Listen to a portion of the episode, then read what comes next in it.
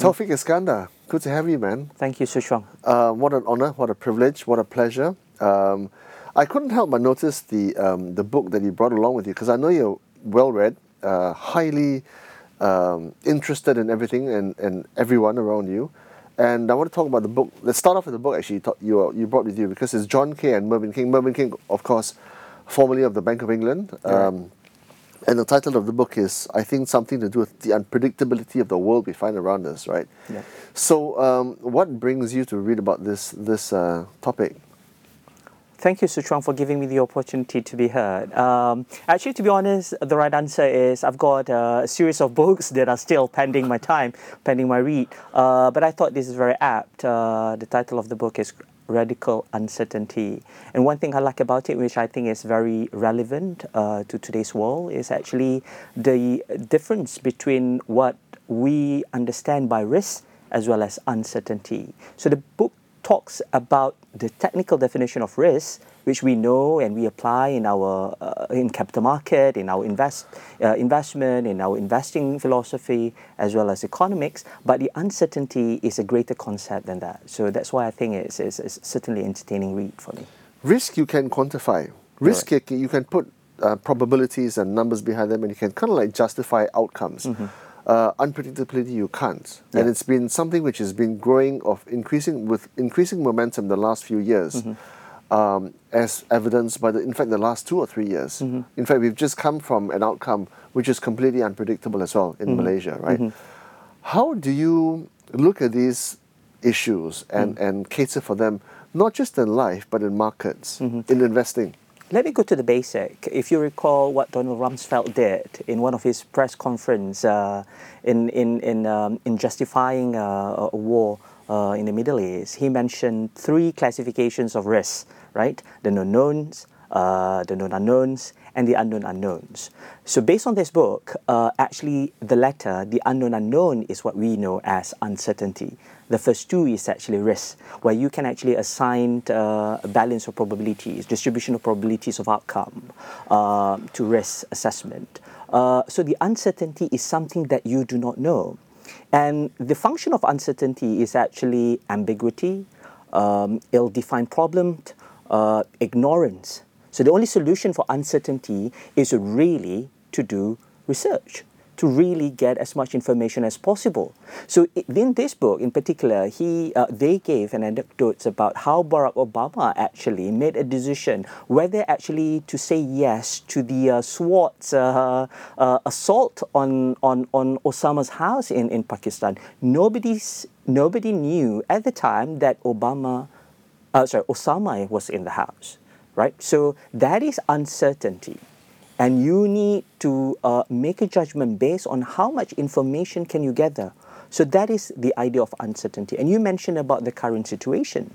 So is it really uncertain? So this is where I think when it comes to investing, and, and that's also my philosophy, is actually Back to the Future. If you recall that movie in 1985, uh, I was actually growing up uh, in 1980s and 1990s. That one of my favorite uh, um, uh, uh, movies when I was a kid is Back to the Future.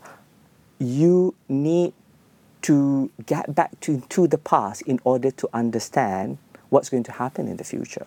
So basically, market is a distillation of historical events but of course, we need to adapt because the outcome may not necessarily be the same, right? We've heard this. History rhymes. Uh, um, so that is, to me, is how we actually um, deal with uncertainty.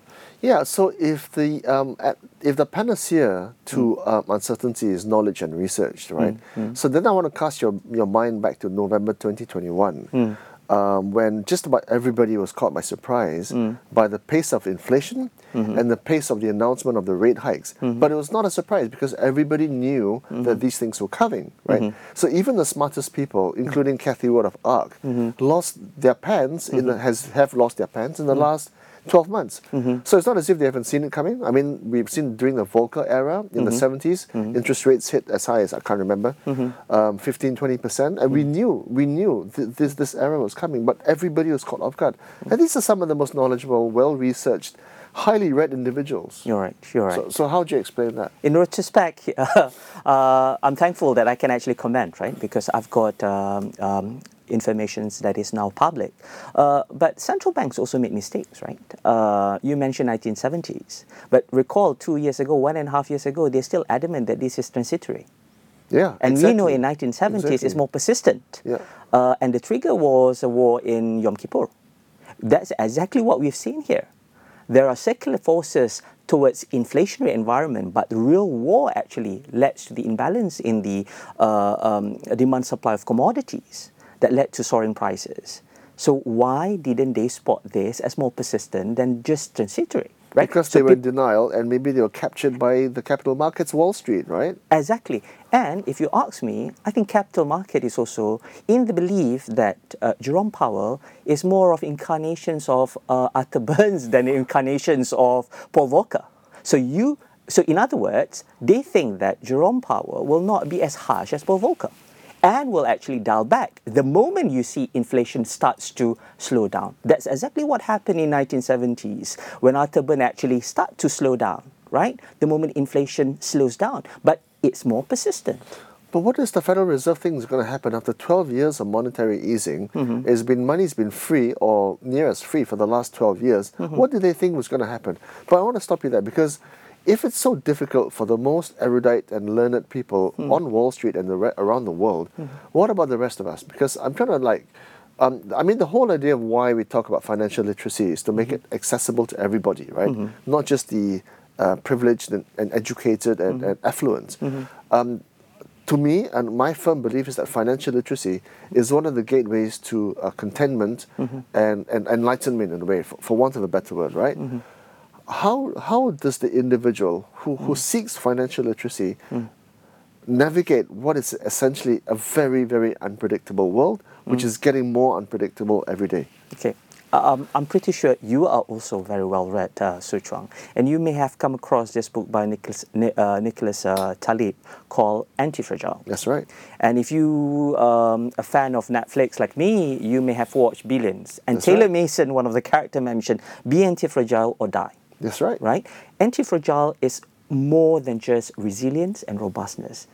You, it, it thrives when you actually uh, celebrate disorder. So first, we need to admit that we are in a world full of risks. We are in a world full of the unknowns or uncertainties. How do we adapt is what is more important. So how do we adapt? We need to be responsive. We need to do research. We need to gather as much information and make sense. And you know, Warren Buffett mentioned investing is all about common sense. And to me, to do very well in capital markets or even in our daily lives, in ability to discern patterns. And that ability comes from how much information you have at your disposal. So Well, if you ask about financial literacy, it's all about gathering that. Okay, but the problem is you, you and I know that humans are complex creatures. Yes, you're right. There are some humans who thrive on uncertainties. That's why they love the startup culture. Mm-hmm. And there are there are others who cannot enter a startup because they are just they cannot do without structure and framework. Mm-hmm. For those people who do crave structure and framework, who cannot survive Mm-hmm. in an unstructured world, what, is, does that spell the death knell for them in today's era? No, I don't think so, so Chuang. So how do they overcome that? Right. You need to understand, differentiate between risk and uncertainty. More often than not, we cannot deal with uncertainty uh, without as many information as we gather, right? But what we can do is we deal with risk. And this is the balance of probabilities. Uh, Benjamin Graham, Warren Buffett mentioned margin, margin of safety. When we do investment, when we actually um, uh, assessing upside and downside, our focus is pretty much on the upside. We try to maximize upside. We try to buy because the target price is, uh, is giving us a 20% upside. But actually, investment is all about managing risk. It's all about downside protections. So if you ask me, uh, go back to the very basic, understanding how much can you tolerate uh, losses.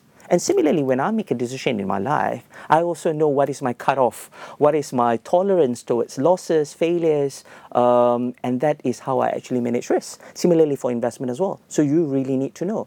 And for investment, that margin of safety, that tolerance depends on, I know people mention your appetite, but actually it depends on your cost of capital.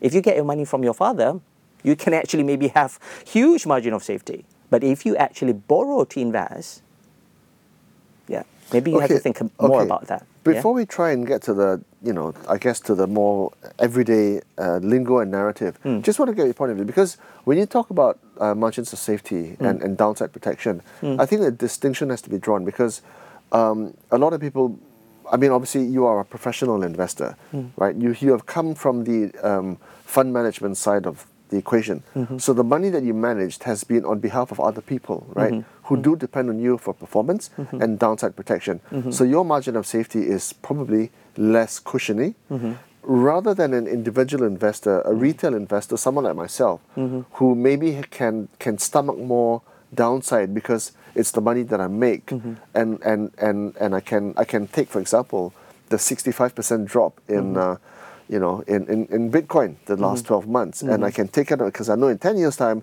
it's going to be a, much, much higher than where it is today. Mm-hmm. So a lot of people don't realize that because when we talk to financial investors, Mm-hmm. professionals like yourself, maybe we, we don't realize that you are speaking on behalf of the professional side rather than the retail side. Yep. Okay. Uh, coming back to that so-called margin of safety or downside protections, right? I mean, we know about derivatives. Yeah. And the functions of derivatives is key c- critical components would be interest rate, uh, time, uh, volatility, uh, strike price. I use a normal lingo for normal people. What do you need, right? And you mentioned if you manage institutional money, that means you can have relatively big margin of safety. No, you can't because because if you lose too much money, then people will start to lose faith in you, and they call their funds back, right? Yep, but but that is what the textbooks uh, uh, mention, Su Shuang. More often than not, they are actually more risk averse, and that's a problem we have in Malaysia, right? Uh, if the market is dominated by pension funds, they're risk averse. Institutional funds, risk averse. Have you come across? Sorry to say, one of the sovereign wealth funds in the country. A lot of people complain they are not taking enough risk. But you're right, they should be taking more risks. But the problem is they are not taking. Why? This is because I think um, you don't really understand your concept of the concept of cost of capital. For example, you may have come across, um, and this is where I actually differ from a common, common, common wisdom. Um, you're in, uh, you know, in a pension fund in Malaysia, so my my my investment objective is uh, to give return that is higher than inflation. But what is inflation that you're aiming for? Is it two percent? Just because uh, pension is, you know, a, policy is that giving you an increment of two percent a year? What is inflation in this country? That is question number one, right? Because that is interest rate if you are doing derivatives. Um, what is time? What is your investment horizons? How often do we are we incentivized by short-termism? A KPI, annual income target, ROI, return on investment, which is actually marked yearly. Again, when you can actually invest for 10 years, you can invest for 30 years. Your sovereign wealth funds, you shouldn't be having an annual KPI. I mean, that's my point. Uh, I mean, we actually sum it up uh, into a very nice investment objective, but is it really true? A true reflection of the needs of our stakeholders? Okay, so I want to put a, a hypothet- hypothetical situation to you, Taufiq. You have been asked to give a talk to Form 6 students in uh, Bagan Serai, mm-hmm. okay? Mm-hmm. Mixed class, right? Mm-hmm. All about 17, 18 years old, some Malay boys, some Chinese boys, some Indian boys, right? And they're embarking on this huge, brave new world of adulthood, mm. okay? Um, the subject is financial literacy. Mm. What are the principles you impart to them? First, I will ask, why do you invest? Do you invest because you want to actually grow your savings pot so that it can fund your uh, tertiary education? Why do you invest? Is it because you want to buy your first house? Why do you invest? Is it because for your retirement? Because that sets you the critical cost of capital. So I role play the boy. I say, Sir, why must I invest in the first place? Why don't I just have a salary and uh, just live on my salary? Yeah, if it's possible, but yeah, but that is that is not investing. That is uh, that is just living by you know day to day, right? If Sir, what's wrong with that? There's nothing wrong about it, right? There's nothing wrong about it. But you need to understand income and wealth are two different things. You can work daily, and that's a function of our labor. We can work as much as we can in a day, and we can get as much overtime as in, in a day, but that's income. But the higher you earn, it not necessarily means you have a higher wealth. So wealth is a bigger problem, it's a bigger concept. We invest not because to grow our income, we invest because we want to grow our wealth. So I, I make 3,000 ringgit a month uh, if I start my job. I don't have any money left over. How do I invest? First, again, I go back to the very basics, So Chuang. Why do you invest? Because you really need to know what is your so-called cost of capital and that's cost of capital if you, if it's actually funded by your income you know it is like grant in, in, in institutional lingo right it doesn't have it doesn't have a predetermined hurdle rate for it but you need to know why you invest it determines the real rate of return that you need that's one. Number two, you also need to know your time horizon. Like I said, if you invest because you want to fund your first house, when do you want to have your first house? When you're in 30s, when you're in 20s? Because that also determines your risk taking uh, activities, your risk appetite. Um, what else? You also need to know about your uh, um, uh, attitude towards volatility so that you know whether you can be tactical, taking short term, uh, or long term in nature.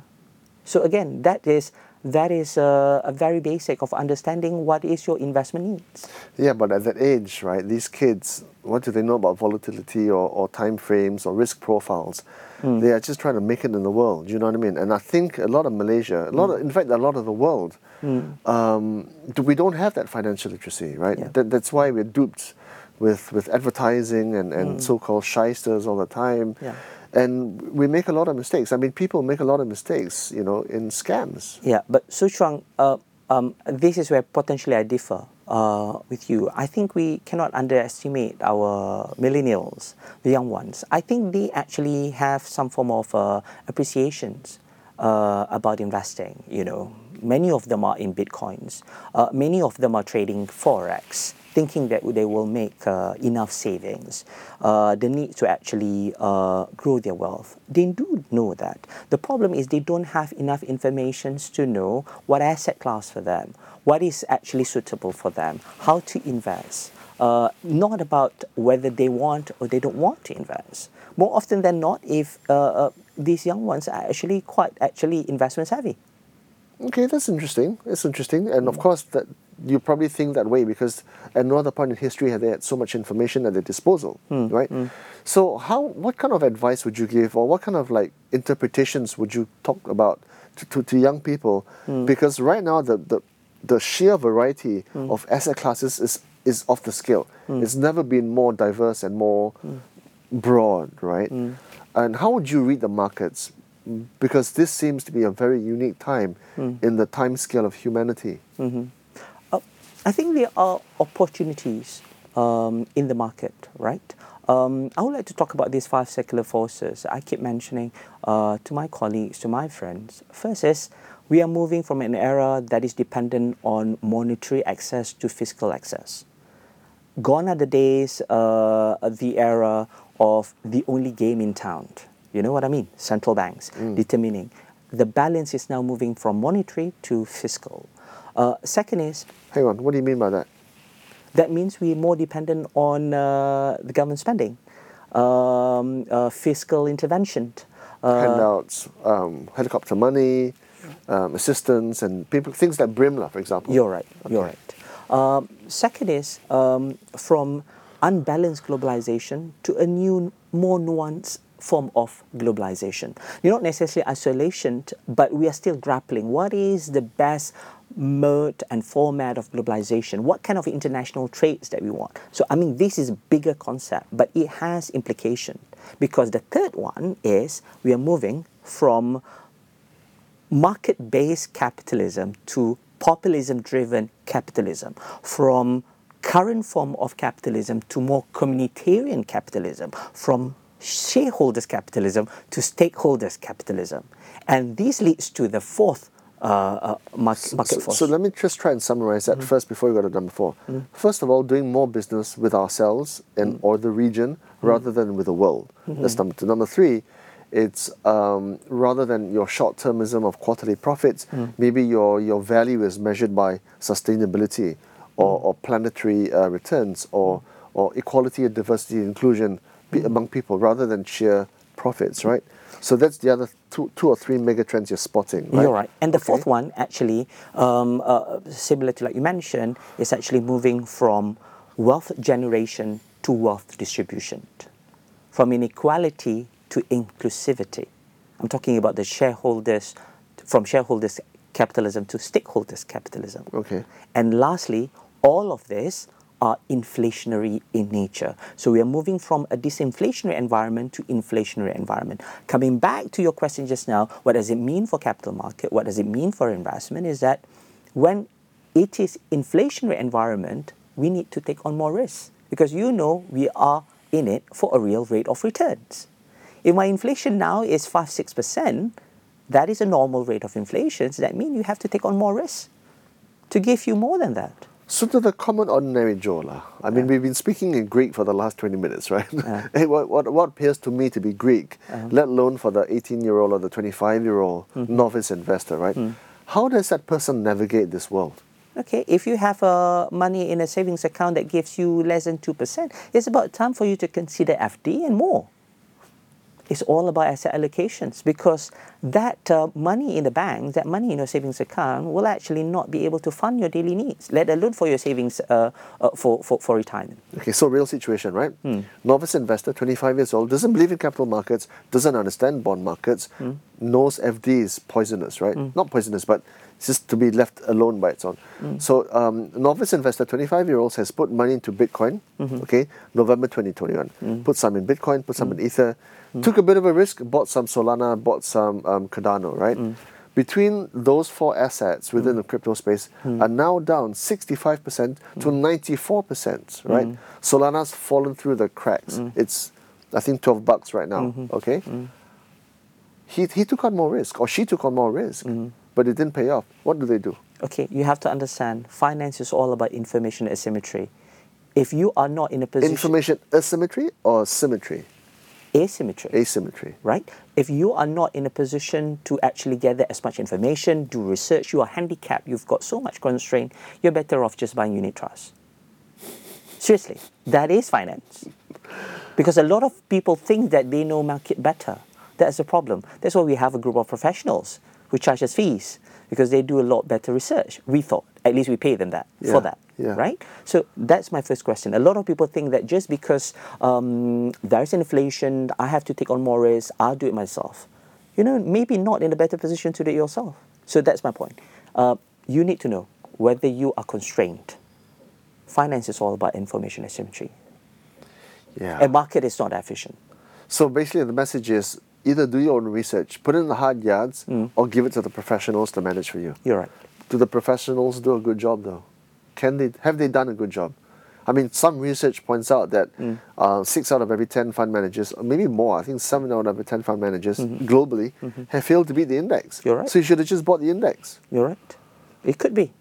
Especially if you are in an inflationary environment. If you cannot outbeat the market and you know the way market is constructed, you know the way benchmark is constructed, you know the way index is constructed. If you think that uh, active fund managers would not be able to give you a super returns, you're better off buying passive funds. Okay. So you've come from the active fund management side, right? There are years in, I think, Co-op and, and, and, uh, and a couple other funds as well. How do you read the next three to five years? Where does one allocate their funds? Okay. We're either the best time now or the still the worst time. What's your point of view? Right. Uh, so coming back to that five secular forces, so you know my my advice would be towards taking on a bit more risk. Yeah. To generate real rate of return. Okay. Right. And it comes from uh, different asset classes. It comes from equity. It comes from credit. Um, but you need to also need to know uh, it's not just asset class risk. It's a market risk. How much money you want to put in emerging market? How much money you want to put in the developed market? If you ask me, the tilt of ba- the, the, the, the, the balance is actually moving towards emerging market, and I can see that there is a misprice here, uh, and there's an opportunity for us. Okay, so put some flesh on that bone, right? Emerging markets, Latin America, uh, S- South Asia, Southeast Asia, capital markets, bond markets, cryptocurrencies. What? Where? Right. Like I said, equity, credit, emerging market over developed market. Within emerging market, perhaps you look at the private market instead of public market. How does because a how does a normal guy participate in the private market though? if you can't have access, like again, there's so much frictions uh, in capital market in accessing financial products. Um, you're better off uh, with the professional fund managers. Okay, so advice to the young, right? Mm, mm. Um, where are the top three destinations for professional fund management for the best returns and for the best peace of mind? Okay, I'm not in, in, in a position to give investment advice. Of course, uh, of course. when it comes to maybe speak in categorical terms. Right, right. You, let's say if you can't have access to the market directly. Yeah. Yeah. Uh, because constraints, because frictions, uh, because of information disadvantage, uh, you're better off uh, getting unit trust, mm. equity um, that has exposure into emerging markets. Um, maybe you even need to look at P2P, for example, or uh, um, ECF. Uh, to get exposure to one, you know, uh, the brightest spot of uh, uh, emerging market, which is in the private space. Um, so yeah, um, these are some of the uh, potential alternatives for you to consider. So, so peer-to-peer lending, uh, um, equity crowdfunding. Mm. Equity crowdfunding, of course, you, you take a small stake in the business, mm. right? Mm. Peer-to-peer, I think you get some kind of like annual. It's like a coupon, lah, right? You get it's a, credit actually. It's credit actually. Yeah, but for retail. Money, Again, we're speaking this for retail, for yeah, yeah. for millennials, like you mentioned. Of course, yeah, my advice for institution would be different. Yeah, uh. But yeah, if you want to have exposure to credit, emerging market space, like I said, P2P. Yeah. So how do you evaluate um, each of these instruments? How do you, what kind of like thought process? Because if we're trying to teach people how to fish mm. rather than giving them the fish, what kind of things should they be watching out for? Just read. You know, nobody is born having the capacity to discern patterns. So you just need to read. The more information you have, uh, the better you are at it. Uh, but of course, uh, we lump it everything up in you know what we call as information. But you know in life it's actually there are noises there are information real there are fake news they're not so fake news. Um, yeah i think that is experience. Uh, yeah. So so a, a, a, very experienced or and or a very successful even experience fail to discern yeah, uh, exactly. uh, patterns and yeah. differentiate between fake and not so fake news. Yeah. So mm. in, in trying to make the right investment decisions, right? You mm. talk about reading as well. Mm. But I remember back in the day, I think in the nineties or was it late late nineties, there's this guy called Henry Blodget, right? Mm, mm. I think former Merrill Lynch analyst who who famously I think was he was a consumer analyst. Mm-hmm. So he actually went down to the shop floors and to the malls and department stores and he looked at footfall and then he made, I guess, educated guesses in, in terms of which stocks to buy. I think you did something similar when you bought Marks and Spencers when you were working in London. Yeah. You actually went down to the shop floors and mm. had a look at what people were buying, right? Mm. So when people talk about investment, it's not always about reading, mm. because the next question is what do you read, but mm. also what do you talk about, who do you talk to, what do you see, where do you go mm-hmm. to get the feel. Because at the end of the day, markets mm. is basically people doing stuff. Right. You're right. Market is intersection between economics and psychology. That's right. Right. So of course you need to read a lot. You need to make a common sense. Yeah. You need to observe. Um, that sets you apart from normal mediocre investors. Yeah. So um, what happened with Marks and Spencers? You you famously, I think you were on record, right? Yeah. It, was unloved at the time, but then you you put some money behind it, right? Yeah, yeah. That's certainly a, a, an example of value investing, in my view. Uh, one day on my way back to, uh, to, to home after work, um, I stumbled upon this building, Mark and Spencer, huge building in Oxford Street, and I um, discovered uh, there is an insignia, uh, uh, an emblem uh, on the wall of the building, and I realized that this is actually could potentially be their property, right? Um, and this is 2012 when London is seeing he was in his depths, so he's on his knees, right? Yes, yes. Yeah. Uh, yep, toying with a double double dip. Double dip. That's right. That's what people people people thought at the time, yeah. which happened to be uh, uh, untrue um, or wrong. Um, and at the same time, you also see the property market in London start to creep up because of low interest rate. So I thought, okay, that potentially could be an asset back rich assets in, in the balance sheet. And uh, after that, I discovered it's true.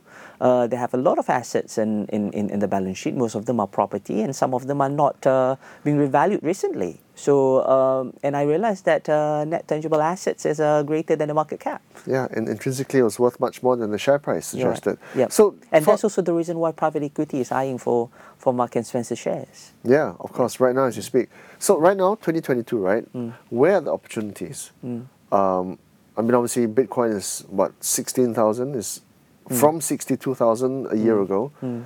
I don't know, Solana was 240 at one time, now it's 12 bucks. It's like 5% of its value. Um, Facebook has lost its pants, right? Meta has lost hundreds of billions, and it's uh, I think it's about about 75 bucks. I can't remember, right? Um, Amazon is down, Alphabet is down, tech is down, a lot of stuff is down. Um, what what do you do? I think there are opportunities, uh, inequities, because there is uh, so-called um, uh, dislocations in the market. Um, now, most of the tech stocks are back, uh, down 30, 40%. Uh, Amazon, like you mentioned, um, unjustifiably being uh, uh, punished for all the moonshot projects that they did, for all the cash that they burned, or so-called investment that they did. Uh, but I think there is a realization in technology space, technology companies, uh, that we need to have some form of a discipline when it comes to capital budgeting. And I think they will come to that. And uh, after that, I think potentially a good time for you to invest and accumulate. Because um, I, I fail to see why uh, earnings continue to go up. it's just that we are punishing them for, um, for, um, for the so called capital legacy. What about other things like um, property, real estate, um, you know, other other areas like that? You know, other asset classes, the more conventional ones. How do you see those? As an individual, uh, again, I'm quite biased in this. I don't see the need that you need to own more than three houses. Um, I'm, I'm, again, this is my personal view uh, as an individual investor. Um, for my personal portfolio uh, because the asset is illiquid. Um, actually, to be honest with you, a lot of people do not um, quantify or do not take into account ancillary costs. So actually, the real rate of return could be negative, negative equity, Yeah, uh, not just negative mortgage. carry, right? Yes, Yeah. not just mortgage. If you're living, if you're buying condominiums, management fees and stuff like that are not taken into considerations when you calculate proper return uh, or, or rental yield. So that's what I said. I think um, personally, I'm quite biased. But as an institutional investors, um, there are spots for uh, um, uh, you know there's space and scope for you to actually accumulate property portfolios that give you uh, real yield. Okay, so since we are talking about large global secular trends, you, you talked about five of them, right? Uh, let us talk about the concept of value. Let's talk about the concept of wealth, right? Because we, well, certainly for me, I've come from an era of, um, you know, um, people thinking about wealth as an, as an accumulation of material stuff, cash, assets, properties, cars, whatever, right? Um, we are fast coming to the stage where a lot of people don't see those as, as embodiments of wealth anymore because especially when you travel you see a lot of young people traveling and then you talk to them um, they don't own properties they certainly don't own cars. They take a lot of public transport. Um, they've in fact sold their house and their stuff to go traveling because they see wealth in I don't know in time terms or in youth terms and and fo- yo- YOLO terms right? Um, well, what do you think about those things? Right. Um, on on that note, I'll be a little bit more um, contrarian and controversial, Su Chuang, because I know it might not be popular to your typical listeners uh, and audience. Um, when we talk about wealth, it's greater than income, right? And we know factors of productions, uh, real capital, you have natural capital, you have labor, you have capital as in financial capital. Um, wealth is actually um, more sticky, right? We More all not- sticky? stickier, stickier stickier in the sense in terms of gap. You're right because if you're born rich, you know, what is the chance? You know, what are the chances of a of a of a of kampung boy from from Slim River try to accumulate wealth, try to even get to where you are presently? So that's why wealth is actually um, a, a, a stickier concept. If you're born rich, if you have a certain form of financial capital, capital breeds. Of course, there's a return on that capital. Precisely. So that's why we have this populism, because people don't understand why wage growth is below the real return of the capital market. And we, you know, adamant we do not want capital gain tax. We do not want inheritance tax. Why do we have to take tax uh, uh, heavily dependent on, uh, on income tax? So people talk about income tax, a progressive income tax. People don't really look at the tax structure in total. Are we progressive enough? What we about- don't tax wealth. We don't tax capital, financial capital. Yeah. We only tax labor. Well, that's because, well, whether you want to call it um, Washington or Capitol Hill or whether you want to call it Putrajaya, mm. um, Fed, uh, Capitol Hill is dominated by the lobby groups who are owned by the billionaires. That's why, you know, the rich get richer, partly, uh, and the poor get poorer. Mm. So for the 99% of people who are not born rich, mm. what do they do? I would love to see a, a day where people talk about inclusivity, about the wealth distribution, uh, because I think we are having a, a, real structural problem of widening wealth inequality. Yeah. If you ask me, even if I ask them, put all the money you have in equity, you will never be able to actually reach the same status of those people who are born uh, in uh, top 10%, let alone top 10, 1%. Mm, mm. That's just that. Life is unfair, I must say. And everyone uh, has constraints. Um, I'm sure you read, you would have read um, Ray Dalio's uh, principles. Quite extensive writings mm. the last two years, right? Mm. mm. Um, Ray Dalio, of course, Bridgewater. He's he's been analyzing history in the last, you know, uh, world orders for the last 500 years, right? Mm. He talks about how wealth disparity now is at its greatest in a long time, mm. and the last time we saw this wealth disparity was in 19 in the late 30s mm. when the Second World War broke out, broke out, right? What do you think of his writings? Do you agree with him? I agree. In fact, I want to stretch that point a little bit. It's not 1930s; it's 1870s. And that's what people questions about globalization. Mm-hmm. We had a financial crash in 1870s, and as a result of that crash led to the rise of what we know now as populism. What happened if populism is not checked?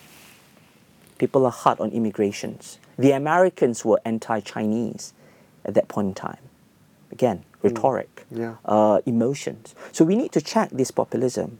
But the cause of it is real and it's structural which is a widening wealth inequality. I see some semblance between 1870s, 1930s, and where we are today. You know, the problem with capitalism is because it rewards the risk seekers, mm. it rewards the owners of capital because you get a return on them. Mm. For those who don't have the capital or who don't have the propensity to earn the capital, mm. then they get poorer because mm-hmm. they're then working hand to mouth day to day to mm. survive, right? Mm-hmm the problem is the only system we have right now, the only game in town, the only rodeo in town mm-hmm. is the capital markets. Mm-hmm. And that's why every few years we've got this cycle of boom and bust and mm-hmm. what have you, right? Mm-hmm. It seems as if we are making the same, not mistakes, but we are not really evolving the system. Yeah. That is why we're in this situation. Do you, what, what do you think about that? Because it's deeply ingrained.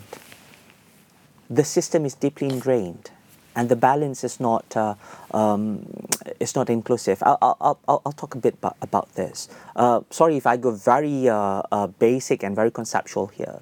Uh, after the 1930s, you know the way we uh, approach our systems, our institutions, our politics, our economics, our market is just either A or B, right? Cold War. After the World War II, it's either the West or the East it's either the capitalists or the communists. I must say that there is end of universalism. Right? What actually will rise is actually the rise of contextualism. People need to know a world before 19th centuries where the Chinese civilization can thrive together with the Western civilization. Western civili- civilization coincides and coexists with Islamic civilizations. Context is important. That's why I think um, I like to see what's happening in China because they're grappling with that. Because what I, the idea of capitalism is not necessarily the Western definition of capitalism. So we are divided into two school of thoughts. We always thought that what is right is Western liberal democracy slash Western capitalism market base. Do you think we don't fall into the trap of World War this time around? Do you think that we go the opposite direction and, and find the perspective? Yes, I think so. Think I'm one of those who don't believe in Francis Fukuyama that the end of history is when Berlin Wall collapsed. Mm. No. I think we are still searching for truth. That's why I said at the start of this uh, chat, uh, Su Chuang, um, it's all about history, right? And what I, we discuss is what we have seen in 18th centuries, in 19th centuries, what we have seen in the past. I can talk about the 15th centuries, the advent of printing. Suddenly we have what we now know as fake news. Have you heard about the um, witch hunting? That was the it's first fake news. news. yes, because the advent of printing. The witches, yeah. Right. So a lot of things we can learn from history. But one thing we actually fail is that histo- historical outcomes are not distributed like a bell curve. Of course. So, a lot of fat tails. We need to grapple with fat tails. We talk about race at the start of the chat. So historical outcomes are fat tails. Distribution. Number two, there's no linearity. There are too many factors to be co- to be considered. There are too many paradoxes and permutations. So that's why uh, decision making is not perfect. So you're saying history does not repeat itself. We do not descend into a third world war, at least in military terms, Mm-hmm. and uh, we find a way out of this. Yes, uh, when people talk about um, Taiwan conflicts, uh, uh, people talk about Cold War, but what we are actually afraid of is actually hot war, Yeah, a physical yeah, war, uh, a physical yeah, aggression. exactly. Yeah, which there's we a- there's thought. five types of war, yes, right? Yes, because we make a judgment in thinking that hey, in the past 60, 70 years after 1930s, it's all Cold War. Look before that, we've got wars because of uh, because of uh, um, uh, different ideologies. Do you remember the uh, Crusades in the 16th century? Oh yeah, Yes. horrible times. Yes. Again, so again, emotion runs high, uh, um, and and that risk still remains. How do you see Malaysia? Hmm. A very broad question, a very open-ended question, Taufiq. How do you read Malaysia? Where does Malaysia go from here? You, you, you know, despite fake and not so fake news about the state of Malaysia and our capital market being uh, uh, terribly hopeless, um, actually we occupy a unique position because we are blessed with diverse capital endowments, either demographic, either natural capital, uh, or even financial capital. Because we have relatively a matured uh, pension Yeah. uh, industry in Malaysia, but we are not rising to our full potentials. Reason is because we are still dogmatic. Um, we are too, um, uh, you know, um, uh, what do you call it, divisive. Our system is divisive. But actually, what we need to know is that this country is so diverse that we need to be able to tolerate a diverse set of views. Uh, uh, our population uh, um, experience a, um, a a diverse set of life experiences, um, have a different kind of perspectives. Um, so we need to know that. You know, we always talk that you know we are blessed because we are multi-ethnic, multicultural, we are diverse. You also know that diversity, there is a gray line between diversity and division. So, of course. yeah. Of course. Hopefully, you know, we have we have uh, good leaders, we have good leaderships, uh, we have good governments, we have good policies that appreciate and harness the true uh, strength of diversity and not tip us towards division. So, so it seems to me, Taufiq, Mm. that that the world, not just Malaysia, has not had the presence of statesmen like we used to have in the 60s and 70s. Mm. The Churchills, the Gandhis, you know, um, th those those kind of people.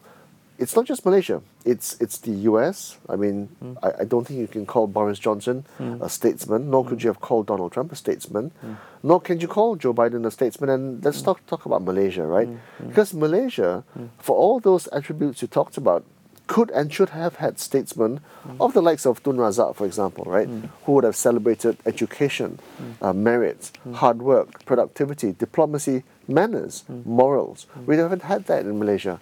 Why do you think the current era does not foment statesmen like we used to have? And I'll be contrarian here. Yeah. because most of us think that our solution is in politics. And you know, politics is divisive by nature, right? So maybe perhaps the solution will not come from politics. So here, uh, my point is, don't don't don't don't think that you know general election will solve all our problems. That's my point, right? Uh, or selections of cabinet, uh, or how the government is formed is a solution to our problem. Like I said, politics is divisive in nature uh, and toxic too. It's a popularity contest. You're right. And we are now uh, seeing populism because there's so much dissatisfaction with our system, either capitalist system or even, like I said, globalization uh, system. So a lot of um, uh, discontentment, disengagement, populism. Uh, and here there is a challenge. Remember, I've talked about the five secular forces, and this is a challenge because you, if you know that, you know, the government's role is to redistribute redistribute wealth. Yeah. If you understand economics, right, I tax the corporates, I tax the individual, I take the money, I redistribute it for public goods. So the agent of redistribution is actually government. And if we do not have trust in the government and the system, we are in deep trouble. So, if politics is not the answer, if the private sector won't step up and offer a statesperson or hmm. statesman, hmm. then where do they come from? From the civil service? It's it's okay. Let me let me correct you. It's not about the system. We don't have to reinvent the system, uh, but we need to bring back the system to its original function. You mentioned about business. Business is by nature is innovative, right? It's driven by entrepreneurs. We need to give it purpose, right? Government comes with power, uh, and it's very essential. You need to make sure they remain accountable. You need to check their abuses, right? Uh, similarly for finance. Finance is a service. It must serve society. So we need to go back to the original mandate of these institutions. We not reinvent. It's just that people do not know um, how to become a government. They still remain in politics, in politicizing government. When you are in the position of government, you should govern the country. Um, enough politicking. Like I said, politics is for the general elections. Once the dust settled, we are in the business to govern. No, I agree with you. I'm on the same page. The hmm. thing is, the road to reform only can begin once one acknowledges one's frailties. Hmm. But the problem is, we haven't acknowledged our own frailties, thereby stopping our path to reform. Hmm. Because, as you say, finance has lost its way. Finance is not, a, not about free income or, or listing companies, it's about providing capital to needy businesses. Yeah. That's how banking started. Yeah. We've lost our way. Wall Street lost its way years ago. Yeah. Still, it's lost its way. Governments, as you say, hasn't uh, acknowledged its true function, which, which is to govern the country. That's why we have an Occupy movement. That's Yeah. why we have a populism. Yeah. That's why we have Trump Yeah. at one point. And he might come back, and Yes. Boris Johnson might come back, right? I don't question the wisdoms of Americans' uh, voters, but that reflects again um, the needs of the populations. We, you know, we are not in the business of to pass normative judgment here. But my point is, populism could give rise to tyranny, right? And it So that's has what- in the past. As Yeah. you say, history repeats itself. Yes, yes, yes. That's my point. So, what is the um, road, road ahead? What is the advice to the young? Read more, do your own research, right? What else? adaptable. Because what is certain is we will be dealing with risks and uncertainties. like I said, be flexible and adapt. Um, I'm pretty sure you come across uh, Karl Marx quote, right? Uh, is not the brightest, is not the strongest of species that survive, nor the brightest, is the one that is uh, most adaptable to change. What are the hallmarks of adaptability? What, what amounts to resilience? Certainly not physical strength, of course, right? It's up here, right? You're right. The thing is, if people are given, uh, let's just say, assistance, right? How strong can they be upstairs? Can they? Okay. You, you, again, um, that function of resilience, robustness, not just come from uh, educations, not come from uh, schools, comes from your life experiences, right? Um, we mentioned about why, for example, Malaysia lagging behind other countries. Uh, we have a part to blame Of course. because our system doesn't encourage risk-taking activities. We're highly subsidized. Yes, highly subsidized. We don't encourage risk taking activities. We are afraid if our kids end up being an entrepreneur and join startups. We want them to end up to be a doctor, you know, and become civil servants or, or work with, with Big Four. As a parent, unlike our peers who have seen crisis time and time again and relearn and learned, we have seen China. They've got revol- revolution from bottoms up they are so used to having um, uh, um, you know difficulties during cultural revolution gave birth to a more resilient societies we've seen that in indonesia crisis after crisis so if you ask me from malaysia context we all have a part to blame to remove that assistance, Hmm. it's it's it's an unthinkable idea. Right? do you think so Yeah. thinking the unthinkable has Yeah. become a common chatter Yeah. but if you remove the policy which assists people, Hmm. it's anathema, right? It's like, oh my god, no, no, no way, right? Hmm. But you and I know the only way you can ride a bicycle is by first falling down. Right? Hmm. You're right. Of course, you should not fall down again, because then you'll be bloody stupid, right? Hmm. But that's the whole idea. Life and success is all about making less mistakes and learning from them so then you can become a bigger and better person. You're right, so strong. That's what we need to do more. we need to educate our people that resilience and robustness Do you think Malaysia is are a function there? of life experiences. Yeah. We need to tolerate failures, Yeah. tolerate more risk-taking Yeah. activities, be more adventurous. Start a business. That's how you be adaptable. mistakes, yeah. You're right. Lose a bit of money in the markets, but learn from it. Don't make the same bloody thing again. Great move forward begins with a leap of faith. That's my point. We have to take chances in life. Okay. I'm going to leave this conversation with you summarizing your thoughts into three nuggets. Taufiq, can you do Hmm. that? Sure. Um, that's a challenge.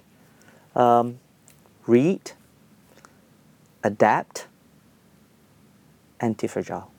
Anti fragile. Be resilient. Hmm. Carpe diem, man. Thank you so much, Taufiq. Thank you very much, Su Chuang. Cheers. Cheers. Excellent.